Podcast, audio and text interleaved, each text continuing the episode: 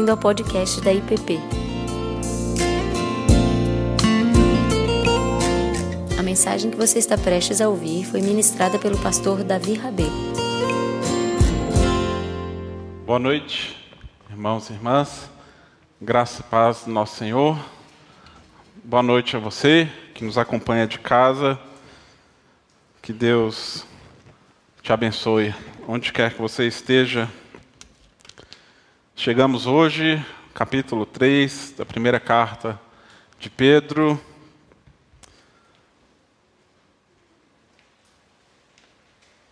Passamos alguns domingos nos primeiros dois capítulos, agora a gente vai dar uma acelerada. Hoje vamos meditar no capítulo 3. Nas próximas semanas, 4 e 5. Então, mais dois domingos e a gente finaliza a carta. Te convido e te incentivo a, a ler em sua casa a carta como um todo, como disse. É extremamente valiosa, pertinente aos nossos dias. E hoje, que dia que a gente celebra Dia dos Pais, nós chegamos na parte onde fala sobre família. Como eu não acredito em coincidência, assumo que é de Deus. Meu desejo e oração, portanto, é apenas que eu não atrapalhe aquilo que Deus quer fazer hoje aqui. Vamos ler e depois oraremos mais uma vez. Capítulo 3, versos 1 a 7.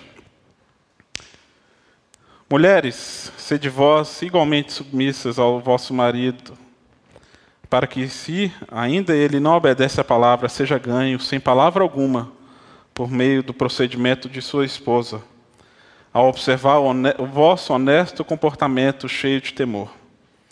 Não seja o adorno da esposa o que é exterior, como frisado de cabelos, adereços de ouro, aparato de vestuário. Seja, porém, o homem interior do coração, unido ao incorruptível trajo de espírito manso e tranquilo, que é de grande valor diante de Deus. Pois foi assim também que assim mesmas se ataviaram outrora as santas mulheres que esperavam em Deus, estando submissas ao seu próprio marido. Como fazia Sara, que obedeceu a Abraão, chamando-lhe de Senhor, da qual vós vos tornastes filhas, praticando o bem e não temendo perturbação alguma. Maridos, vós, igualmente, vivei a vida comum do lar, com discernimento e tendo consideração para com a vossa mulher como parte mais frágil. Tratai-a com dignidade, pois sois juntamente herdeiros da mesma graça de vida, para que não se interrompam as vossas orações. Pai amado, pedimos mais uma vez que o Senhor fale conosco. Abra os nossos corações e nos dê um coração manso e humilde para receber a Sua palavra, Deus. Que ela venha nos trazer esperança, alento, conforto, confronto, se precisa, Deus, mas que acima de tudo que seja a Tua voz, ó Deus, a falar aos nossos corações e o Teu Espírito a trabalhar em nós, nos fazendo a cada dia mais parecidos com o Seu Filho Jesus. Em nome dele que nós oramos. Amém. Esse final de semana, especialmente ontem, eu e a Nanda estávamos em processo de limpeza e arrumação do quarto que vai ser do Natan, que chega daqui um mês e pouco. Coitado, né? Terceiro filho sempre sofre mais, porque dos primeiros filhos as coisas ficam prontas antes, quarto todo decoradinho. Por enquanto, lá só tem um bando de caixa e um quarto vazio. Mas vamos chegar lá. E essas caixas vieram tanto da nossa mudança, como daquelas que a gente vai guardando ao longo do tempo, que ficaram dos meus pais, que gentilmente deixaram a gente guardar lá inúmeras caixas, que agora a gente está tentando dar um rumo para elas. Muitas lembranças, coisas do passado que a gente vai guardando ao longo do tempo, fotografias, lembranças, é, imagens de pessoas queridas e tantas coisas que a gente vai guardando ao longo do tempo. Mas ao longo de 14, quase 14 anos de casamento, a gente vai vendo também o tanto de tralha que a gente vai juntando.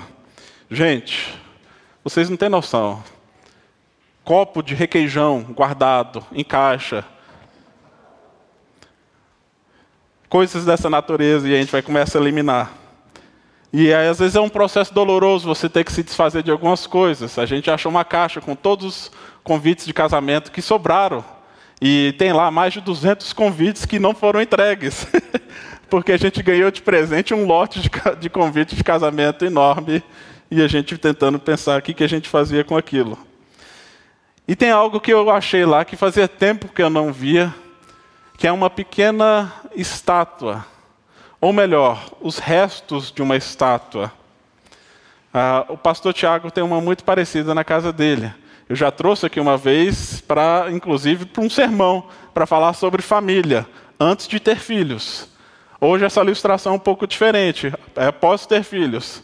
Porque essa é uma imagem que a gente trouxe da África do Sul, quando a gente esteve na conferência de Lausanne, uma imagem esculpida em pedra sabão que mostra o pai, a mãe e três filhos. Na época não tinha filho nenhum, mas ali a profecia está se cumprindo.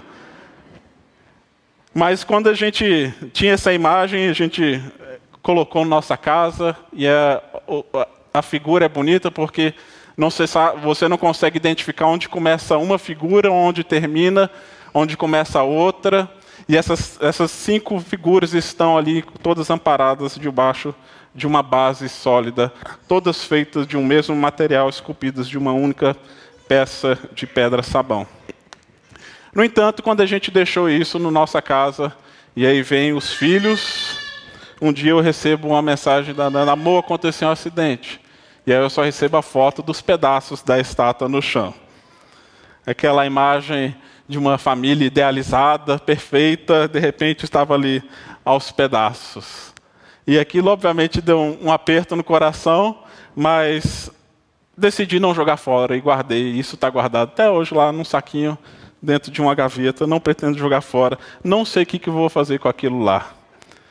Mas é uma lembrança boa e humilde daquilo que o pastor Tim Keller fala no livro O Significado do Casamento, que o casamento ele é glorioso, mas ele é também sofrido. De que não tem outro lugar onde a gente experimenta talvez mais a, as consequências do nosso próprio pecado, do nosso próprio egoísmo, onde nós vemos que as rupturas nas relações fazem um estrago na vida das outras pessoas, e principalmente daquelas que mais amamos.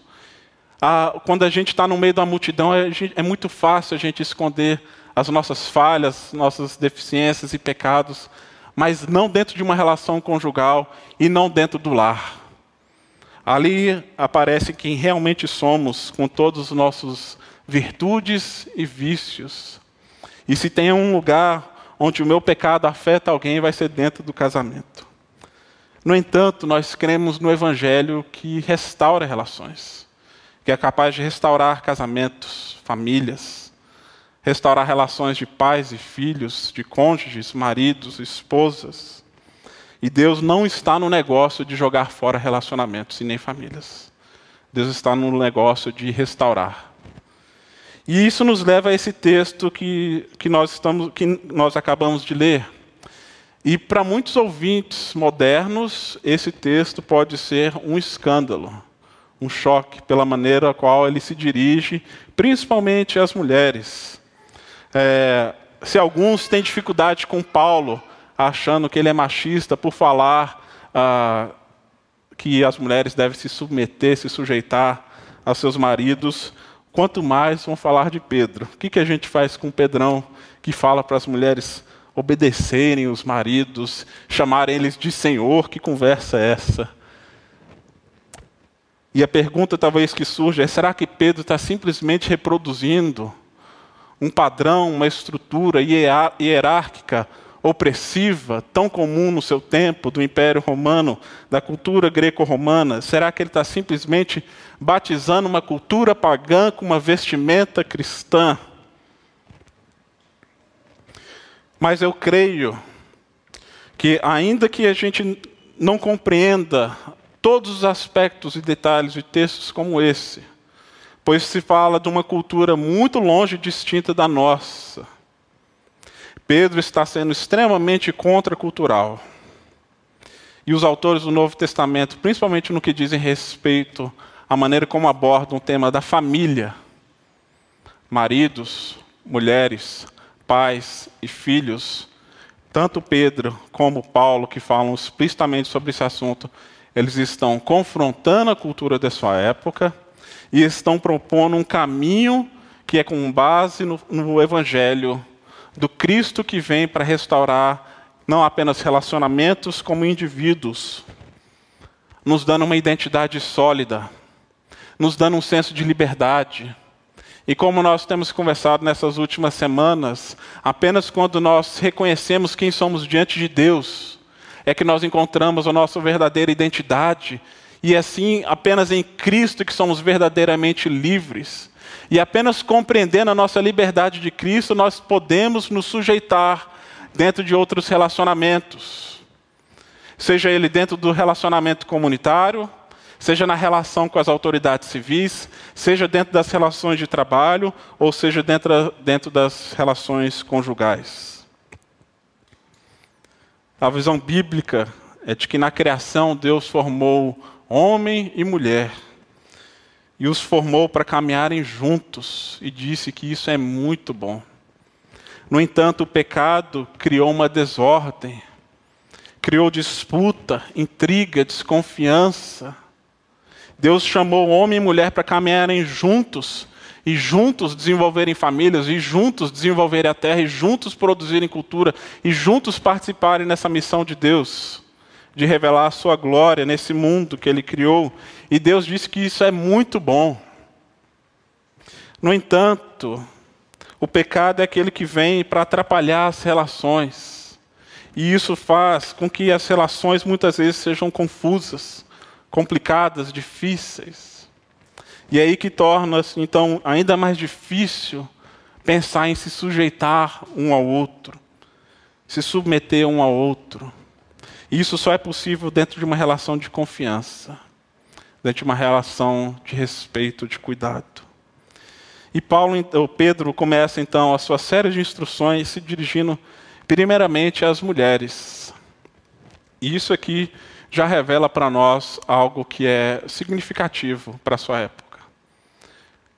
No tempo e na cultura judaica, homens não se dirigiam a mulheres que não eram suas esposas. Aqui Pedro fala na segunda pessoa para mulheres, a trata como iguais. Vocês lembram quando Jesus se dirige à mulher no poço, em João capítulo 8, a mulher se surpreende, mas por o fato de Jesus estar se, se dirigindo a ela. Pedro aqui agora se dirige a mulheres como iguais, não como inferiores, não como subordinadas, mas como igualmente dignas e recebedoras da mesma graça divina. E a sua instrução, então, para mulheres ele está falando para mulheres casadas dentro de um contexto muito específico. O apóstolo Paulo ele desenvolve melhor, ou, ou talvez com, com maior detalhes, o que, que significa o conceito de submissão cristã em Efésios, e principalmente no capítulo 5 de Efésios. Paulo aqui, Pedro aqui na verdade está falando dentro de uma, um contexto bem específico de mulheres cristãs casadas com homens não cristãos. Por isso ele, ele diz: Mulheres, sede vós igualmente submissas aos vosso marido, para que ele, ainda que não obedece à palavra, seja ganho sem palavra alguma por meio do seu procedimento. Pedro está instruindo o povo, mulheres que vivem na diáspora, que têm casamentos que são mistos. E aqui, na verdade, nós vemos uma realidade muito específica onde na igreja primitiva muitas mulheres foram se, se atraindo, se, se tornaram atraídas pelo evangelho, se converteram. No entanto, os maridos muitas vezes não se juntavam a elas, continuavam dentro da sua fé politeísta. E, na verdade, boa parte do crescimento da igreja no primeiro século se deu por mulheres que se convertiam e depois os seus maridos. No mundo greco-romano, a gente vê que, que a casa, a família, ela era vista como um microcosmo da ordem social. Ou seja, os homens tinham total autoridade sobre as mulheres, crianças e escravos. Aristóteles, na, na sua obra política, ele afirma que a polis, a cidade, deve ser organizada sobre essa estrutura de homens sobre mulheres, pais sobre crianças, mestres sobre escravos. E a hierarquia era a chave para que a sociedade romana funcionasse corretamente. No entanto, os romanos tinham uma visão muito baixa das mulheres, considerando-as inferiores intelectualmente e emocionalmente. De acordo com o famoso médico romano Galen, do qual se tem muitos escritos, ele chega a afirmar coisas absurdas para nós de que as mulheres eram como machos defeituosos. E a figura masculina, o pater famílias, tinha total autoridade e controle sobre os corpos de todos da sua casa, incluindo mulheres, crianças e escravos. E então era comum, moralmente e legalmente aceito, um homem exigir que a sua esposa abortasse ou de que abandonasse um feto ou abandonasse uma criança indesejada, principalmente se fosse do sexo feminino. Então, muitas vezes, crianças, mulheres eram abandonadas, esposas exigidas a passarem por procedimentos de aborto. No entanto, quando é dentro desse contexto que surge uma fé, afirmando uma simetria entre as relações, a dignidade e o valor das mulheres, por isso nós vemos Jesus como aquele que cuida, não objetificando, mas trazendo dignidade, resgatando o valor, a importância das mulheres como criadas à imagem de Deus. Os cristãos tinham uma visão elevada dos laços matrimoniais, buscavam a fidelidade.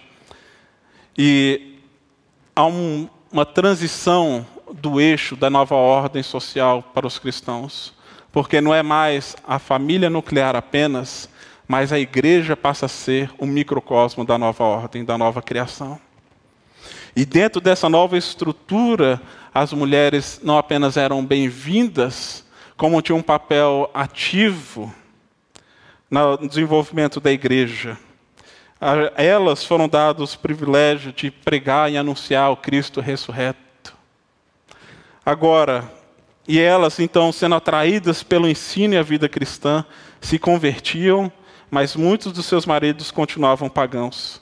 E elas ficavam diante do impasse, porque o seu marido poderia exigir que ela adotasse a mesma fé que ele, e essa muitas vezes era o caso.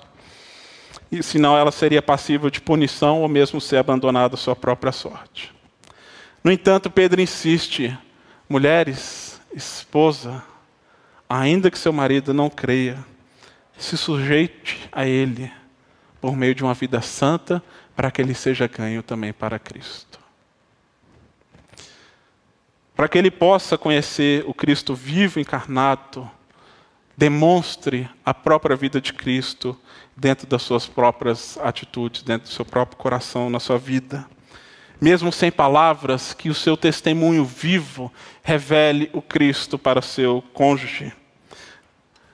Veja bem que Pedro não está incentivando mulheres a se casarem com homens que não eram cristãos, prometendo que pelo comportamento delas eles seriam salvos. Mas ele está dando a elas uma palavra de encorajamento e de esperança. A fé cristã, historicamente e até hoje, é caracterizada muitas vezes por mulheres sendo atraídas primeiros e depois homens. E é uma realidade dificílima porque muitas vezes há um descompasso na quantidade de mulheres que se tem na igreja e homens também. No entanto, e isso torna difícil muitas vezes relacionamentos conjugais com pessoas que partilham de uma mesma fé. Mas aqui Pedro está incentivando para mulheres que já se encontram dentro dessa situação, de um casamento onde ela não partilha da mesma fé com o marido, a confiar no Senhor, a seguir o exemplo de Sara, que confiou também no Senhor. E por confiar em Deus foi capaz de honrar, respeitar o seu marido. E, e as nossas traduções, as traduções complicam um pouco porque fala que, Abra, que Sara obedeceu a Abraão. E para nós, obediência tem uma conotação extremamente negativa, principalmente no que diz respeito a relacionamentos e até mesmo dentro da igreja, às vezes a gente tem dificuldade com esse termo. Mas o sentido bíblico de obediência Não tem a ver com uma relação legalista de cobranças e exigências, mas tem a ver com a capacidade de ouvir, confiar e honrar. O que Pedro está falando então, ouça o seu marido, honre ele. E ao demonstrar o seu respeito a ele, com o tempo ele vai percebendo que por meio das suas ações, até mesmo sem palavras, que existe um Deus maior que o Deus dele. Que existe um único Cristo que é Senhor. Ainda que ele ache que seja Senhor, há um Cristo que é Senhor sobre todos. E isso se aplica não apenas a mulheres casadas, mas a todos nós. De que nós devemos buscar a santidade e a santificação do nosso cônjuge. Colocarmos diante de Deus e nos despirmos diante de Deus para sermos trabalhados e tratados, a fim de que o outro também seja santificado, a fim de ressaltar e trazer a beleza que há no outro, não para diminuí-lo, não para humilhá-lo, mas trazer aquilo que há de melhor e de mais belo no outro. E é por isso que Pedro então continua dizendo que a maneira pela qual as mulheres devem viver é se revestindo de uma beleza interior que supera a sua beleza externa. E veja bem, pro, o, o problema para Pedro não são as joias, o cabelo enfeitado ou a roupa arrumada, como ele diz. Ele está falando apenas das prioridades que devem dirigir a vida cristã. Ele não está condenando o belo, ele está condenando uma vida de aparências e falando que o que deve ser prioritário, o prioritário é o cultivo do coração. E essa beleza do coração, de um espírito manso e humilde, é que vai nos tornar extremamente atraentes em todos os sentidos. Isso reflete o ensino que está lá em Provérbios 31, que diz que enganosa é a beleza e vã a formosura, mas a mulher que teme ao Senhor, essa sim será louvada. E não é que Deus ou as Escrituras são contrários ao belo. Pelo contrário, tudo que Deus criou é bom e é belo. No entanto, a beleza, o conceito de beleza nas Escrituras está extremamente conectado com, com o sentido de integridade. Belo é aquilo que é inteiro. A Bíblia critica as falsas aparências, o copo limpo por fora e sujo por dentro. A estética, portanto, sempre deve caminhar ao lado da ética. Por isso ele diz: cultivem uma beleza interior, para que a vida de vocês seja mais atraente do que as joias, do que as roupas e que o cabelo. E aí ele fala então de duas características e virtudes de mansidão, de humildade. E não se trata de fazer a mulher passiva, indolente ou resignada, mas de cultivar as bem-aventuranças que o próprio Cristo falou que todos os cristãos devem buscar. Bem-aventurados os mansos, bem-aventurados os humildes de coração, que não apenas esposas ou mulheres precisam cultivar, mas todos nós precisamos buscar essas bem-aventuranças. Reconhecer que a vida não gira ao meu redor, de que sozinho eu não dou conta das coisas. Eu preciso de Deus, eu preciso dos outros. E por isso eu sou capaz de me submeter, de me entregar. E a submissão, então, nesse sentido, não significa negar a minha ou a sua identidade, o nosso valor, e sim reafirmá-la diante de Cristo. Porque quando você está em Cristo, você está seguro do seu valor, da sua identidade. E só assim nós somos capazes de nos submeter livre e voluntariamente aos outros. Isso não vai fazer você menos do que quem você é, porque você sabe aquilo que Cristo fez por você. Ele se entregou para que possamos então ter essa beleza essa vida exuberante. Em seguida, Pedro segue então para essas instruções aos maridos.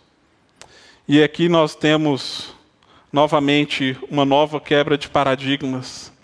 Se nas outras relações que Pedro afirma sobre autoridades civis e cidadãos, entre servos e senhores, e agora entre maridos e mulheres, vejam aqui é a primeira vez onde ele traz uh, senso de responsabilidade para a parte considerada mais privilegiada dentro do contexto social. Pedro ele falou como que devem ser a postura das pessoas diante das autoridades civis, mas ele não fala como que as autoridades civis devem se portar. Ele fala da, da, dos servos, mas não fala sobre como que os senhores devem se portar. Mas aqui ele fala tanto para mulheres como para os maridos. E ele diz, então, que há um senso de responsabilidade para os homens também, não apenas direitos. E por isso ele afirma: maridos, vivam a vida comum do lar. Verso 7. Participe da vida cotidiana, familiar, dos cuidados da casa, dos filhos. Isso, para a época, é um, é um escândalo. Porque a suposição comum do seu tempo é de que a esposa deveria administrar bem a sua casa para liberar o marido das suas preocupações domésticas e assim aumentar o seu prestígio social. Quando Paulo fala de que o marido é o cabeça da mulher, assim como Cristo é o da igreja, nós temos aqui uma inversão de valores tremenda. Porque naquele tempo, eh, isso aprendi com uma amiga e colega do Regent, ela escreveu um artigo só falando sobre essas relações conjugais com base em Efésios 5. E ela afirma que dentro da estrutura romana, o imperador é considerado o cabeça e as massas o corpo. E havia um entendimento comum de que deveria se proteger o cabeça a todo custo, de que as massas deveriam se sacrificar em caso de acontecesse uma guerra, um conflito, para proteger aquele que é o cabeça. No entanto, quando Paulo, lá em Efésios 5, texto paralelo a esse, do qual nós devemos ler juntos esse texto, quando Paulo fala que o marido é o cabeça da igreja, ele não está estabelecendo uma hierarquia, uma ordem, dizendo que esse é o mais importante. Ele afirma que o marido deve ser aquele que deve entregar sua vida pela sua esposa, assim como Cristo fez pela sua igreja. Então, nas Escrituras, não é o corpo que dá vida pela cabeça, sim a cabeça que dá vida pelo corpo. Assim como Cristo deu a vida pela sua igreja, os maridos dão a vida pelas esposas. E a gente pode idealizar isso e pensar: não, é lógico que eu vou dar a vida pela minha esposa, pelos meus filhos. Mas Pedro traz isso para o cotidiano. Ele fala: participe da vida comum, começa nas coisas pequenas, dividindo aquilo que é do lar, com discernimento. Tenha consideração com a vossa mulher, com sua esposa. Martinho Lutero, que é conhecido como o grande nome da reforma, por ter pregado as 95 teses na Catedral de Wittenberg, é, nós temos essa imagem do grande teólogo, mas há muitas gravuras e escritos que mostram a vida também familiar de Lutero. Muitas vezes a gente não vê Lutero tocando uma viola, fazendo ali a devocional com os filhos, tem imagens disso dele com a sua esposa, Catarina Vambora, e seus filhos ao redor, participando da vida comum, conduzindo a família nos caminhos da fé. E há uma afirmação dele que diz que Deus e os anjos sorriem quando um homem troca as fraldas. Considerando tanto de criança que tem nessa igreja que está chegando, deve ter muito anjo sorrindo aquele livro que eu trouxe uma oração semana passada, até tem uma liturgia e orações para trocar fraldas. E a questão não é querer forçar beleza em sujeira, mas mostrar a sacralidade em atos ordinários. Trazer a vida de Deus para dentro da vida do lar. E como John Stott diz, que há uma prioridade que é colocada sobre o marido, e de que ele deve se entregar pela sua família e pela sua esposa para que ela possa desenvolver todo o seu potencial sob Deus e assim tornar-se completamente mais ela mesma. E isso inclui a disposição, o sacrifício do seu próprio prestígio social e bem-estar. E a relação, então, de Cristo e igreja deve ser o paradigma pelo qual nós devemos viver nossas relações conjugais e dentro de casa. Aqui fala da mulher como sendo o vaso mais frágil. Isso não significa menos capaz ou menos importante. Não é isso. Está falando de força física, mas também de privilégios. Estamos falando de uma cultura onde o homem dominava. E Pedro diz: cuide da parte que tem menos privilégios. Cuide dela. Isso não significa negar a força da mulher, mas reconhecer que existe algo que precisa ser restaurado dentro das nossas relações e da nossa sociedade. E por isso o objetivo do casamento não é a autorrealização, aumentar o status social, preencher as nossas necessidades emocionais, mas ajudarmos uns aos outros, um ao outro, a nos tornarmos mais parecidos com Cristo e participar desse ato redentor de nos tornarmos uma nova humanidade. Por isso, homens, então, são, chamados por Deus a serem líderes servos dentro dos seus lares. E Cristo é o modelo para nós entendermos submissão, liderança ou autoridade. E qualquer padrão fora de Cristo provavelmente está corrompido. E então, nós, como maridos, precisamos nos santificar. Homens precisam se santificar pelo bem das suas esposas e dos seus lares. E, como tal, devem buscar iniciativa na leitura das Escrituras, na vida de oração da família, na busca pelo perdão, da resolução de conflitos. Mas o resultado disso tudo são vidas transformadas. Pedro fala: sigam esse caminho para que as orações de vocês não sejam interrompidas para que orações de vocês, vocês querem que as orações de vocês passem do teto? Vivam essa vida como um do lar, espelhando a Cristo na vida do outro. A nossa cultura vende um conceito de, de amor muito barato e frágil, de relações superficiais e autocentradas. Mas o pastor Tim Keller apresenta a seguinte visão acerca do amor dentro do casamento. Ele fala: e aqui cito ele. Segundo essa visão cristã de casamento, eis o que significa apaixonar-se. Anote bem, jovens, solteiros, isso também é para vocês, não é só para os casados. Isso que significa apaixonar-se.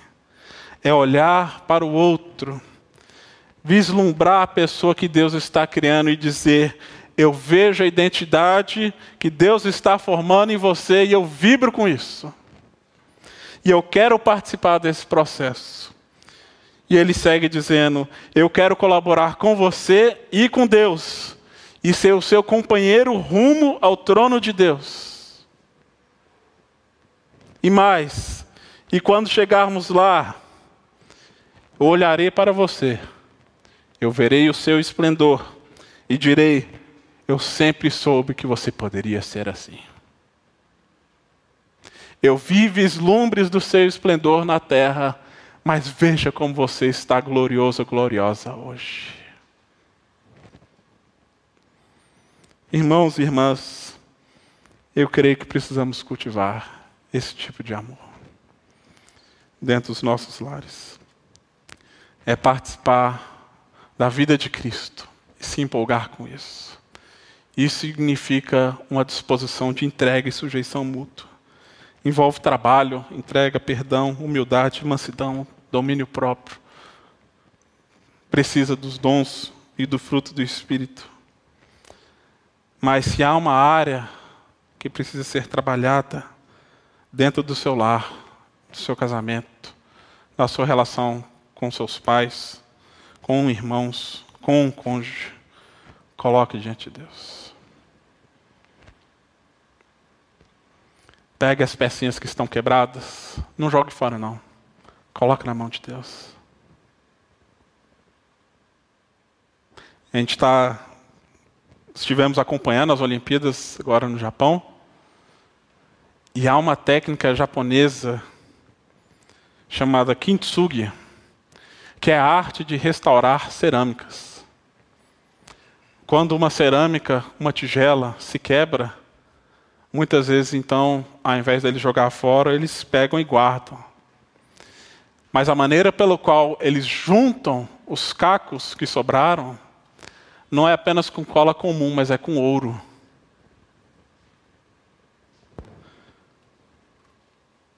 E aquilo que era partido passa a ter mais valor do que se tinha antes.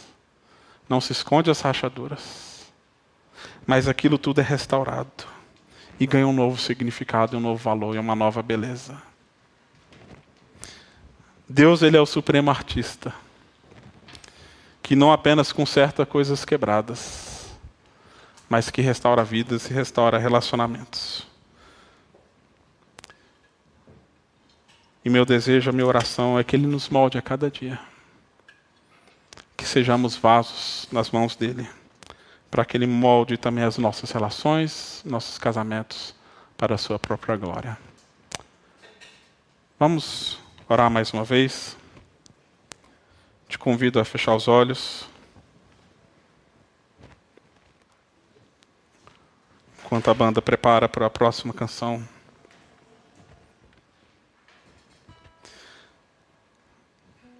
Talvez você esteja já há um bom tempo orando por um cônjuge